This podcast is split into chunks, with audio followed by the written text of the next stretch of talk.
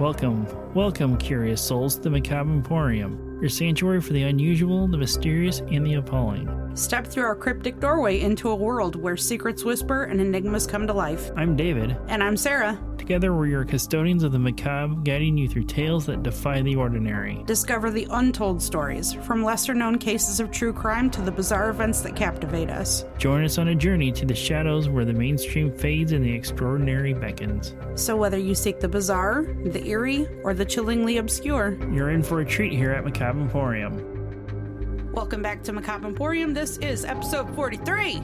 And if this is your first time joining us, welcome. Welcome. So, what the fuck was that? The water puddle? Why so scared? I don't know.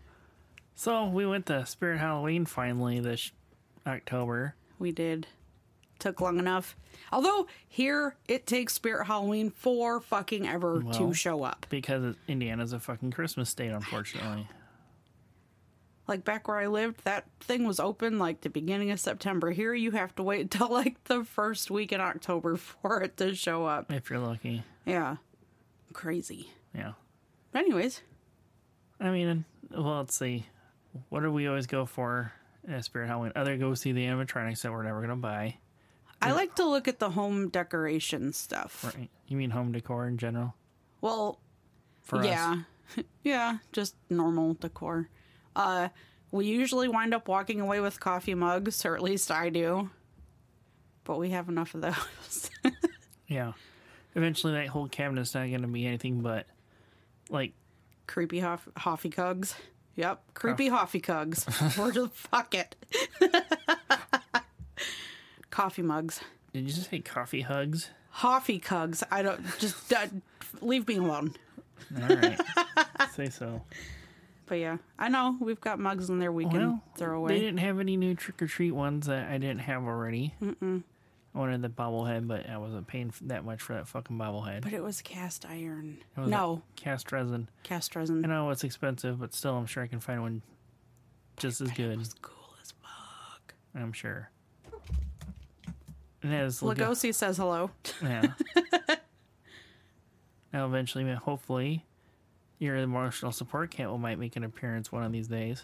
But for now, thanks to Spirit Halloween, I've got my new emotional support blanket. Mm-hmm. But what is on your emotional support blanket? Universal monsters. All of them. All of them monsters. I love it. It's so soft and fuzzy, and it's black and white, and Lugosi, you're so sticky. Well, now that Mr. Sticky Paws has finally got off the counter here. Yeah. So what are we doing next week again? I forgot. So this coming weekend, we are going with one of my sisters, and I'm just going to call him brother-in-law because at this point he is. Right. To see the 100th anniversary of the original Nosferatu. We're seeing it in theater. Well, not in theaters, but in a theater. And there will be a... pipe organist playing along with it. Oh, so the way it was intended to be shown. Yeah, the way it was intended to be seen. Maybe so that will be some spookies while we're there. I've heard that place is supposed to be haunted. Oh, imagine that! Of course it is. So, I mean, maybe we'll see. Mm. But yeah, that'll be fun. And then hopefully, monster pizza for dinner. Oh yeah. Forget about that place. Yeah, but yeah, I'm excited for that. Right. Get to leave work a little bit early on Friday. That's always good. Get to hang out with you for a little longer on Friday. Always good. Yeah. Since your work schedule's been fucking bananas. I'm sure it always will be for all eternity. Great. But anyway. Yeah. But yeah, I'm excited. So maybe if we get some extra time, maybe stop at Bell Mansion. Because we'll be closer to, as the theory of the veil being thinner. Oh. You never heard of that before? Yeah, of course I have. Okay. Do they do the tours on the weekend? Yes, they do. Every Saturday in October, they do $25 flashlight tours. Start one at 4 and one at 7 for $25 a person. Wouldn't need to do the one at 4 because it'd still be daylight out. Right. Maybe the one at 7. Yeah, because you never saw the third floor. Like, a tour of the third floor or even seen it. So, and now that it's cooler, I think it would be better, easier up there. Right, we'll get this stupid-ass Indian summer on fucking Friday. It'll, of course. Well, like, oh, here comes Sarah. We're going to keep her from the third floor again. We're going to hit 90 on fucking Friday, so it's still 100 on Saturday up there. Right. Yeah. You would have not made it up there. I barely fucking made it up there. Yeah. It was pretty warm on the second floor. Like, even just, yeah. No, thank you. And that was early September, so hopefully. Yeah. It won't be. But who knows? Maybe we'll go if we got time. And, of course, you know, we'll let you guys know what happens. Yeah. So, with all that said, what do you have for this week of Spooktober or whatever we want to call it? Ooh, Spooktober. I like it. I have an urban legend. Okay. I feel like this whole month I haven't done a true crime one yet. Have I? I don't think you have, which is pretty scary in itself. Yeah, I feel it's weird to me. It's terrifying. Yeah. Yeah. Urban legend about the witch owl lady in Mexico. Okay. Yeah. That's all I'm giving you because I'm gonna talk about it in a minute anyways. What do you got? I have kind of going over taphephobia, the fear of being buried alive, and some of the practices that they would do to prevent that. Well, not to prevent it, to make sure somebody really was dead. And, of course, this is one of those situations that Sarah's waiting to hear because of me laughing. Yep. Yeah. And it was a laugh like when you did the fart guy story. Mm-hmm. And the thing is, because of the... What was his name? La Lepoufier? Joseph Pujol, Le Pétomane. Le Pétomane. Professional farter. La Lepoufier. Yeah. I like that one better. But that's what it is. La Lepoufier. There's some goofy ass shit in here, which, you know, was serious medical science for its time. But you couldn't handle it. No, especially we're the one that's like right out the fucking gate. All right. Well, let me get through mine so that we can get to that, because I'm looking forward to that. All right. So you ready to get started? Show is. Oh, but before we get started, and we go see like full sauce off the counter again here, apparently. He like jumped up and fucking tripped. What cat trips? Who are you? Oh my god. Yeah, since when did you like make mistakes like that jumping around this place, guy? It had to be the hour and a half that he spent sleeping in the water bottle fucking plastic. Yeah. Making him dumber than he already is from oxygen deprivation to his brain. Good god. But anyhow, as I was trying to say, I did order a Sabaton shirt earlier this week. Oh, that's right. Because it was Attack of the Dead Men, so it's like people ask me about it, I can tell them about it, and cross promo Sabaton and podcast. Yay! Because so I can be like, so if you want to hear more about the Return of the Dead Men, look up this really awesome podcast. So I'm sure. Toot toot. Yeah, that's our own horn. I'm not wondering if that would be considered guerrilla marketing, as Kevin likes to call it, since I do all this unconventional ways of doing things. From maybe local chats and video games and comment sections on Facebook. Yeah, those. I mean, it's whatever. No, gotta think outside the box, I guess. Word of mouth is the best way to do it. Yep. But anyhow. Yeah. We're going to get started for real now. Uh-huh. All right, let's get going. Okay. Legend states that there was a bruja, or witch, in English, that was executed by the scared townsfolk for practicing black magic. After her death, she was reincarnated into an owl, but she could shapeshift, going between her, like, human witch form into an owl. But when she was an owl, she retained her human face with a twist, and I'll get to that later. It's said that she came back with a vengeance and sought revenge on everybody that had a hand in her execution. One of the offshoots of that main legend is that any witch can astrally project into any form they wish and retain their face.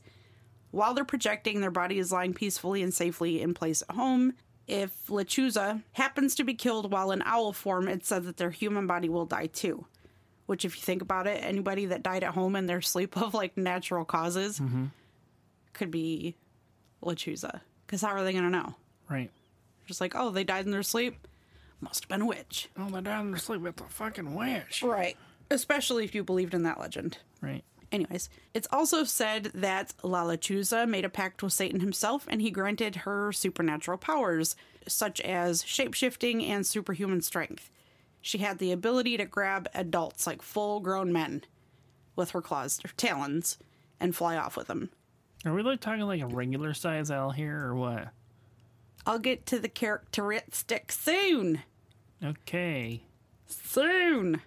The witch can appear anytime she wishes to and anywhere, but due to reports, it seems they're mostly in Zavala County, Texas, which isn't too far east of Mexico. It's like the only places that she's ever been seen is Texas and Mexico. That's it. Nowhere else. Well, that makes sense because Texas was part of Mexico at one point. Reports also state that she likes to really mess with the people that have had like a few too many drinks. So it makes me wonder if they're like too drunk and they're just seeing shit, or if they're just drunk enough that they're kind of blurry, their vision's kind of blurry, and they're like, I think I saw blah, blah, blah, blah, blah, blah. You know what I mean? Yeah. So who knows? Or it can be a throwback to, you know, the ghost hoaxing that I did at some point. Yeah. And somebody's just going around a giant fucking owl costume fucking with drunk people. It could mean, you never know. There's a furry out there with a vengeance.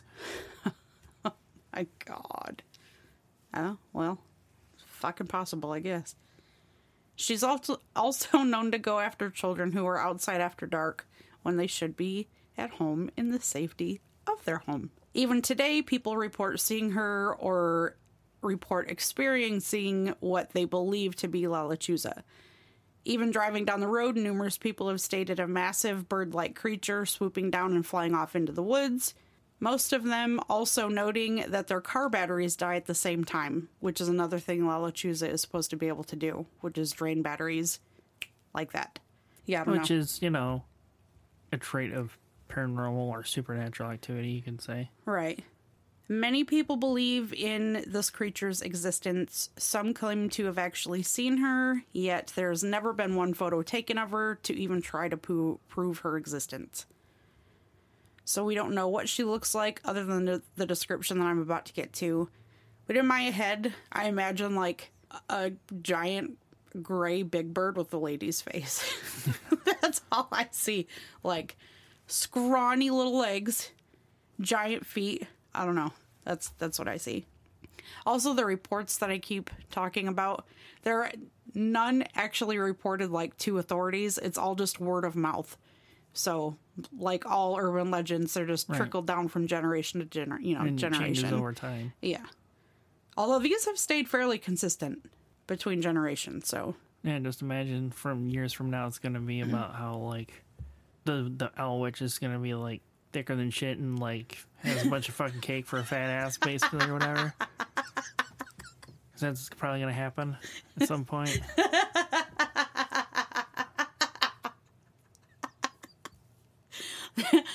That owl was thick. 3 Qs. Holy shit, David. Like that just totally threw me off. Now I can't. You're welcome. Big Bird's got a badonk-a-donk. All right. Big Bird's got so much cake. Oh, my God. Oh, shit. Through my research, I have gathered that when La Lechuza transforms into the owl, it's a white owl, that she stands about 5 to 6 feet tall and has a face of a wise old woman. So even if she's a young witch, she still is in owl form, has a old woman's face. Don't know why. She has the wing spread of close to 15 feet. So that's a big fucking bird. It's a big bird. Hey, it's remember the American bald eagle's wingspan's only like 6 or 7 feet. Yeah. So very, very large bird. She's been compared to a harpy bird. Like, you know, you've seen those. Yeah. Okay. She's also been compared to banshees and sirens. The latter two use sounds to draw their prey in. Well, so does she. She also has the ability to control weather, which is why most of the time when she's spotted, it's during a thunderstorm. Oh, how convenient. But anyway. Because she can control the weather. Which is odd, because you ever seen a bird fucking fly in severe weather? I never have. Nope, have not, sir. If you are unfortunate enough to encounter La Lechuza, you can say it almost always means certain death is ahead. Whether the death is your own or a loved one, it's going to happen. So her go-to maneuver for getting her prey is to perch herself up on a tree. Can you imagine a bird that big trying to perch up on a tree and, like, remain hidden? No. Because I think the Jersey Devil was the same way, and I believe there might have been a one-story Mothman of the same... like, in the same manner of, like, perched in a tree or something, or maybe I'm just thinking of something completely different. Like, that's a huge thing to just be, like, propped up in a tree. Again, you're going to see that. I mean, fucking bald eagles, for example. Right, you'll see that. Like, you ever see one up close? No. Yeah, they're not as small as you fucking think they are. No, you've shown me videos of them on a boat, though. Yeah. And they're, much bigger than I thought they were, but still in person, I'm sure they're much bigger than that. But, yeah. Just, you're 6 feet. You're over 6 feet. Yeah. Your wingspan, not 15 feet. Right. You'd have to almost put three of you head to toe to get I get that. How the fuck do you hide that in a tree? You don't. Okay, you just don't. You just got to be not looking at the trees, I guess. Right. Yeah. Anyways, she perches in a tree and she starts whistling. But her whistle doesn't sound like you and I whistling. Her whistle sounds like... the one from American Horror Story. Either way. No. If I still heard that, I'm not sticking around to fucking find out. No. It sounds like a newborn baby crying. Okay. So if you're... any normal person would hear a newborn baby crying, like... you know, not far off from, like, a tree line, what your first thought is going to be, holy shit, somebody had a baby and abandoned it in the trees. Right. And you would go to find this baby to, like, save it. That's how she got you. But at that point, when you got close to the tree line or wherever, she would swoop down, dig her talons into you, and fly off to her lair with you. And then make a meal out of you. Right. If you had been targeted by her and you somehow managed to escape her, she would follow you to your home and leave scratch marks on your door as a warning that you are indeed hers, and she's going to get you at some point. Wouldn't it just be easier just to go after somebody else at that fucking point? Or is it because, oh, you fucking saw me? Probably more that. I don't know. It's a fucking urban legend. I know that. But that would be my guess is you saw me, If you have a dream about La Lechuza, it means that one of your family members is going to die, and soon. So don't dream about her. Just block that shit out. Don't dream about her. Don't respond to babies crying in the fucking woods. Don't look up in fucking trees. Correct. Get yourself some fucking horse blinders so you can just see what's on the fucking road in front of you. Some horse blinders. Hell yeah. Like hit that, up the Amish. She cannot be harmed by bullets. And in fact... if you happen to shoot her and she gets hit by a bullet, it kills you instead. So it's like, I'm rubber, you're glue. She's rubber. Don't shoot. Don't shoot her. If you are ever touched by La Lechuza, even if it's just a feather, you will die. If you fart in her general direction, you're gonna die. There are ways that you can protect yourself. Yeah, like I said, don't answer baby cries in the fucking woods. Don't look in trees and don't fuck around and find out, I guess. I don't know. Don't fuck around and find out. That is correct. Just don't. Don't be in Texas. Don't be in Mexico. Yeah, there you go. Simple as that. She can be repelled with salt, so typical salt ring around the house. Yeah. She can be driven away by yelling loudly and cussing, so... well, you got that part covered. Fair enough. I'm sure there's a couple people out there that's actually made you like, yup. I don't know what you're talking about. But if those things fail, you can try hanging a rope with 7 knots outside of your door. I tried to find out what the 7 knots represented, found nothing. You can get a curandera, which is a good witch, to come and help you. But again, found nothing. It doesn't say what they're supposed to come and help you with. Nothing. It's quite simple. Good versus evil. Oh, you know what? I'm stupid and you could be right. I read that throwing... Well, all right then. I was just throwing that out there, but wasn't expecting sass back on it. I didn't think of that. Good verse. I just legitimately didn't think of that. There was one other episode you were like that, and you were like, "Fucking son of a bitch! Are you serious?" I don't remember what it was. Somebody might remember. I don't know. I read that throwing chili powder at her works too. I don't know. Maybe burns the old eye holes. I'm not sure. You can say Hail Mary backwards in Spanish and she'll fly off. Although I feel like that's probably not the right thing to do. No, probably not. But they say if you do any of these things that they have to be done in order, with the exception of number one. Number one always has to be done, regardless. And it wasn't listed above. So if you're ever being attacked by La Lechuza, number one, pray. Number two, hang the rope of 7 knots outside your door. 3, get a curandera for help. But in this day and age, like, it'd be so easy to make her go away. Oh, yeah. All I gotta do is yell at her, and she'll go away. Yeah. Like, that's it. Yell at her, and she goes away. Do you know how many angry motherfuckers there are in this world? Oh, I know.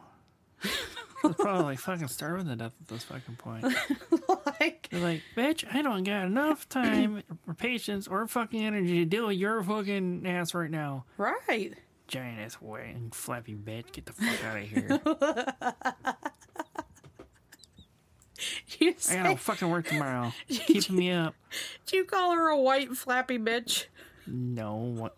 White flappy wing bitch or something. I don't remember what it was, but it did not say that.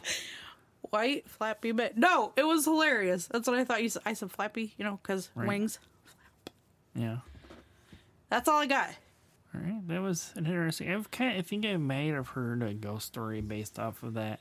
I know there's movies based off of it. Or a listener tale from another podcast that they used to listen to about that.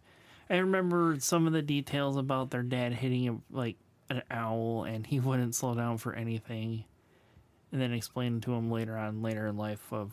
That's what it was. It was it wasn't a person. That wasn't a bird that I just hit, and he just kept on driving, basically. It was Big Bird's satanic auntie. You're welcome. Case closed. I'm ready to hear about the dead people and that are not quite dead. Let's do this. Hold on. Taphephobia is the fear of being buried alive, coming from the Greek word taphos, meaning grave or tomb, and phobos, meaning fear. Even with modern medicine, people still have a fear of being buried alive. Might seem a bit ridiculous to have now, but in our past it was a much bigger fear people had than today. The fear of being buried alive could be said to have started either in the 17th or 18th century, with medicine not as advanced as it is today. You know, like x-rays, EKGs, stuff like that, cause people to be buried alive because of a misdiagnosis. Yeah. One of these well-documented cases of such a misdiagnosis happens in 1695. Marjorie McCall of Ireland would fall ill with a fever and be pronounced dead, and to keep the rest of the village from becoming ill with her sickness, was buried quickly instead of having a wake as families traditionally did after a loved one had passed. You know why they call it a wake. Awake? Yep. Is this a joke? No, this is actually a serious thing. And okay, the look on your face, I was like, this is going to be a fucking dad joke. Because it's so fucking simple. No? It's basically was to watch over a body to make sure they weren't actually fucking dead and see if they would wake up. Oh. But wakes usually aren't done with the body around anymore. Right. Wakes are usually done, like, after the funeral and stuff. Right, but that's what they originally were for. Huh. Oh, I had no idea. Soon after her burial, word got out about a gold ring she was buried with, and grave robbers would soon be at her grave to retrieve this ring, even before the dirt of her grave could settle. After unearthing Marjorie McCall, they found her body to still be warm and taking their knife to cut off her finger to get to the ring. Marjorie would soon suddenly sit upright, screaming like a banshee from the pain of her nearly severed finger. What happened to the grave robbers is unsure. It is said one dropped dead from fright. Along with that, they both ran away in fear. Yeah, shit, I would. Her husband, John, would be at home with her children and relatives when a knock on the door would come in the middle of the night. John would say, "If your mother was still alive, I'd swear that was her knock." Sure enough, as he opened the door, he would find his wife Marjorie still dressed in her funeral clothes and with a nearly severed finger. Since wedding vows are until death do us part, Marjorie would go on to remarry and have several more children until her actual death. On her headstone that you can still visit today has the inscription of "Lived once, buried twice." Oh, that's fucked. And I do have another example of something very similar to this, but not really of an illness. In 17th century England, it was documented that a woman by the name of Alice Blunden was buried alive. As the story goes, she was knocked out after having imbibed a large quantity of poppy tea that a doctor holding a mirror to her nose and mouth pronounced her dead. This tea was made from dried unwashed seeds pods, which would have been contaminated with morphine, codeine, and which are sedatives. Her family quickly made arrangements for her burial, but 2 days later she was laid in the ground, children playing near her gravesite heard noises. Their schoolmaster went to check the gravesite for himself. He found the Blunden was still alive, but it took another day to exhume her. She was so close to death that she returned to her grave, where a guard stood by before deserting his post. The next morning she was found dead, but only after struggling to free herself once more. Damn. Now, they believe that the first one is more lore than anything else, but Irish historians actually do find it to be true because of how many accounts of this tale have been told, and they are very similar in the tellings, just different variations. Like, one telling us her husband dropped dead opening the door, and then, you know, even though it's not physically possible, his hair turning stark white immediately from seeing his dead wife. You know, I mean, that would be pretty fucking shocking. Yeah. Even though these two tales are said to be true, in 1745, English physician Richard Mead recommended using tobacco smoke enemas to revive drowning victims. It was believed that the stimulants and the warming effect from the smoke could revive those who have drowned. That following year, his name would be attached to one of the most well-documented cases of this type of resuscitation. On the advice of a passing sailor, he and the sailor would save the life of a drowning woman by sticking the stem of his pipe up her rectum, covering the bowl section where the tobacco sits with perforated paper, and then blowing hard through the bowl, which would revive her. Even though over in France, surgeon Antoine-Louis, which also invented the guillotine, which is odd for a doctor to invent such a thing, gosh, yeah, would propose, you know, using tobacco smoke up the rears of the deceased to awaken them years later in France. By 1774, tobacco smoke enema kits were installed along the River Thames by the Institution for affording immediate relief to persons apparently dead from drowning. That is actually that institution's full fucking name. Tobacco smoke enemas. Mm-hmm. This has to be what you were laughing at. Yes, it was. But also with these kits, they also did come up with a rhyme for people to use these tobacco smoke enemas to revive people that have drowned. Uh-huh. Tobacco glyster, breathe and bleed, keep warm and rub till you succeed, and spare no pains for what you do, may one day be repaid to you. Jesus Christ. So wait, you're drowned, right? Mm-hmm. How the fuck does tobacco smoke in your asshole revive you? That I cannot find an answer. Like, look on Sarah's face right now. I'm like fucking stupefied. Yeah. You're drowned. How?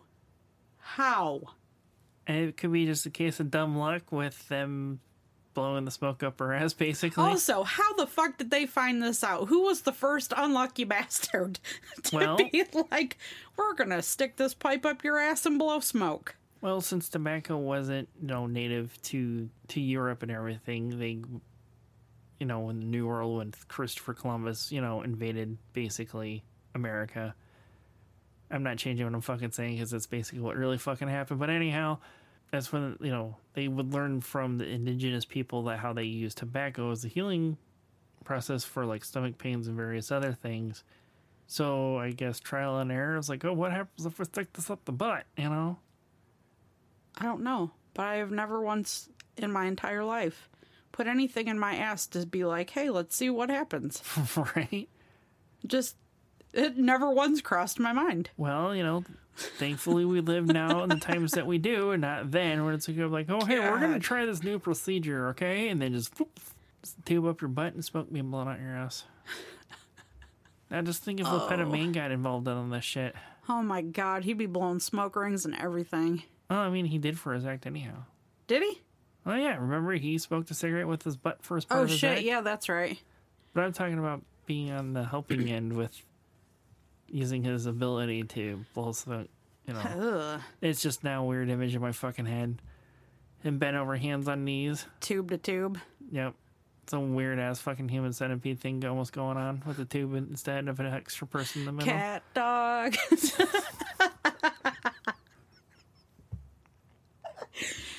And now that this is gone way the fuck off course, let's get back on. All right. So by the 1780s, Jules Antoine, no relation to Louis that I can find, he was a French clergyman would go on to invent pièce mamelon, or nipple pincher.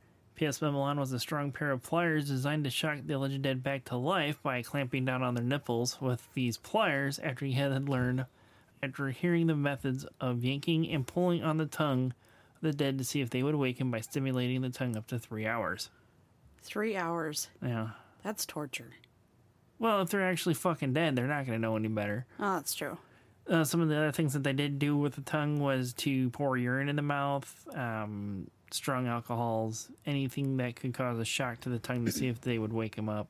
Yeah. The first recorded version of the safety coffin was constructed on the orders of Duke Ferdinand of Brunswick before his death in 1792. He had a window installed to allow light in, an air tube to provide a supply of fresh air, and instead of having the lid nailed down, he would have a lock fitted. In a special pocket of his shroud, he had 2 keys, one for the coffin lid and second for the tomb door. And then by 1822, a doctor by the name of Adolf Gustman would actually be buried alive several times to demonstrate the safety of a safety coffin of his own design, because people were skeptical of it. Mm-hmm. And to prove that his coffin was actually safe for living people to inhabit, I guess you could say, because, you know, you're buried alive and you wake up. So for his demonstration, he ate several meals over several hours from being fed to him through this tube while he's still buried alive in there, and to prove that it's actually still safe for somebody to be in there.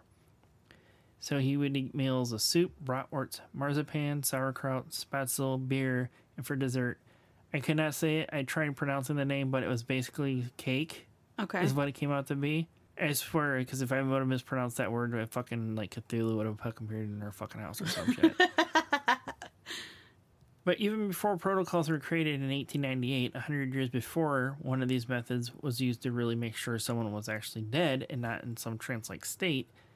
They would lay out the corpse on a slab or inside of a wooden box with a glass pane placed over the body. And on the pane and glass, they would write in silver nitrate a message that would be invisible until the hydrogen sulfide gas produced from during decomposition would react with the silver nitrate, revealing the hidden message, I am dead. Oh, I mean, smart. But if they're already decaying, you're probably going to see that before. Right. You know? And that was one of the other things that did come up, was how mortuaries were actually basically a health facility to watch decomposition to make sure people were dead. Like, they had nurses on staff to observe people's bodies fucking decomposing.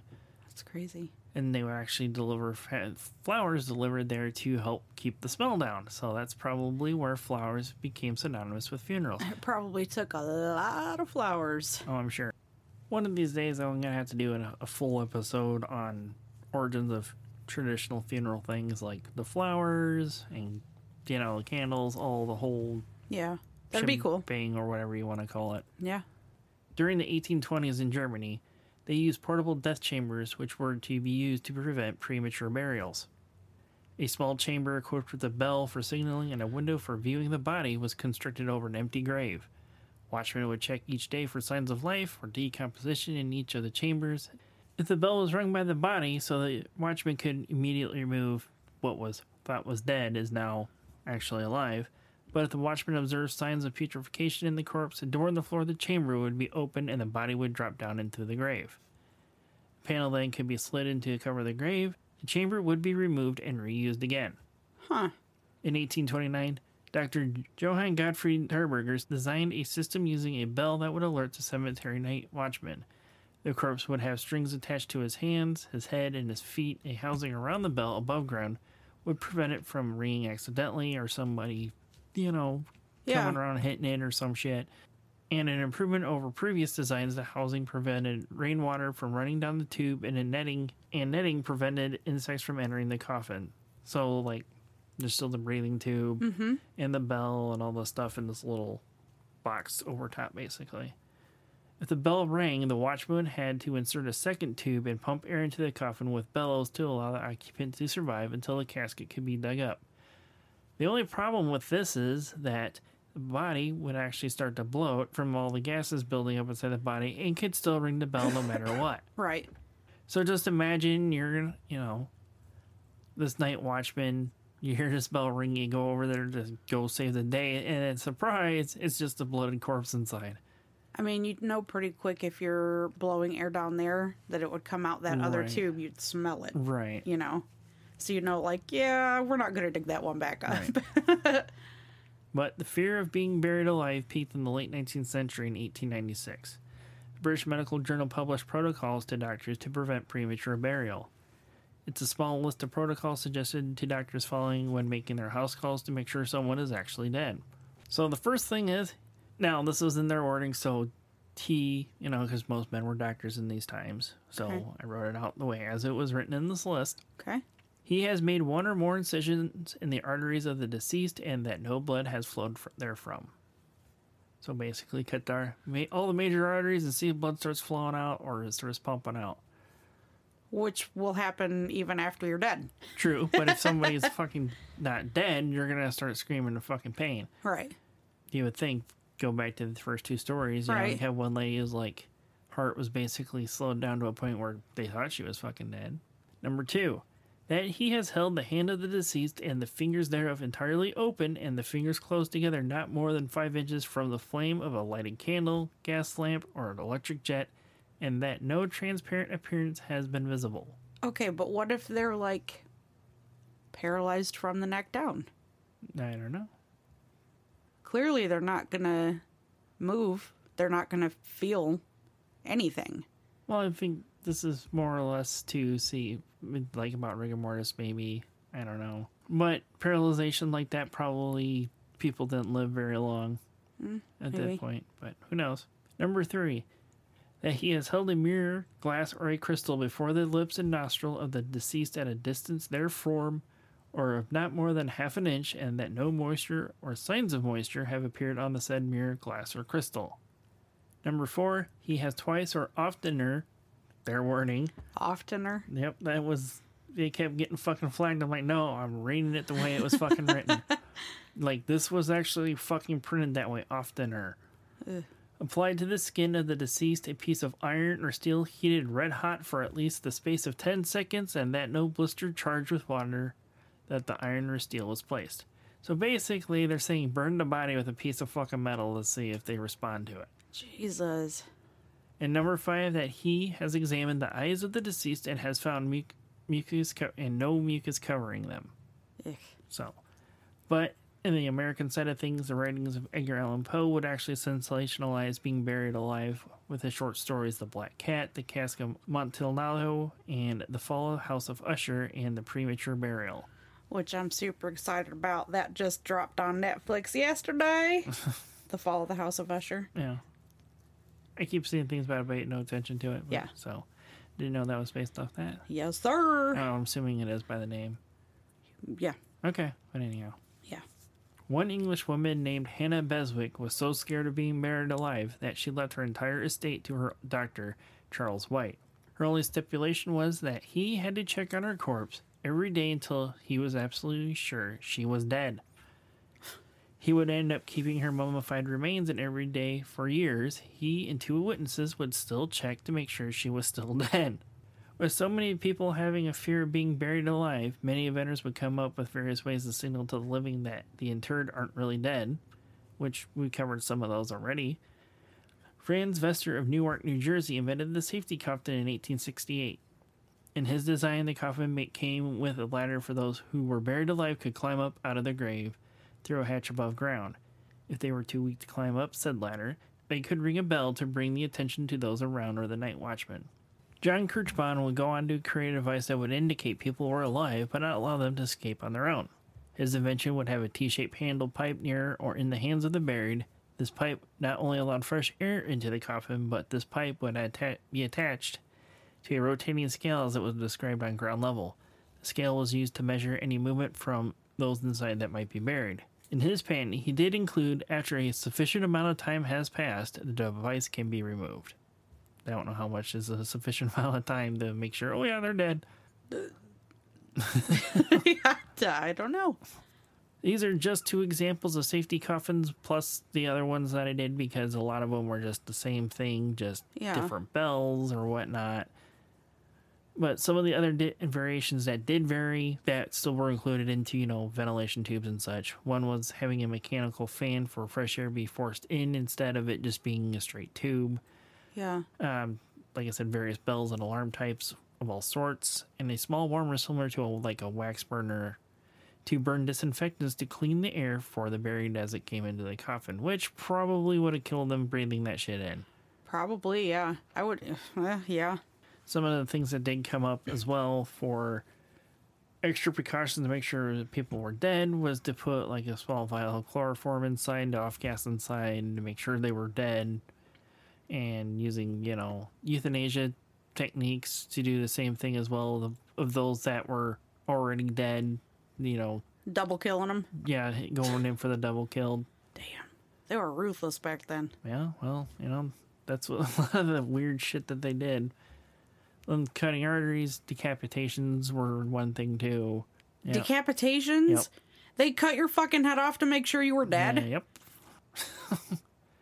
I'm getting the shocks a little bleak for those. God. For everybody, because, you know, you can't see us. Modern practices of embalming started to put an end to the fear of being buried alive. And also stop body snatching, too, from happening. Yeah. But there is one photo that did come up quite a bit from Popular Mechanics magazine, and I couldn't find a whole lot of information on this. From Popular Mechanics? Yeah, they cover all sorts of shit. Do they? Oh, okay. At least they used to. Okay. But it was like a lineup of 4 to 5 vaults, maybe 6. With these velvet-lined vaults with handles on the inside of the door so those that were inside could open them if they were buried alive. Huh. But there is one grave worth mentioning of somebody that suffered from fear of being buried alive, and that's of Timothy Clark Smith of Vermont. Timothy Clark Smith was a doctor in the 19th century who had a fear of being buried alive and designed his own tomb to have a set of stairs under a capstone to escape if he was able to find himself still alive in his grave. Along with that, a 14-inch by 14-inch window over his coffin so people could look down and check on him and see if he was alive or still dead.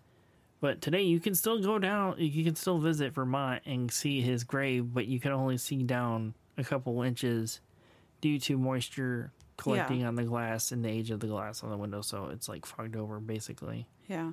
Even though some people have claimed they have seen a hammer and chisel laying nearby and a bell in his hand to alert anyone nearby that he was still alive as well too. Huh.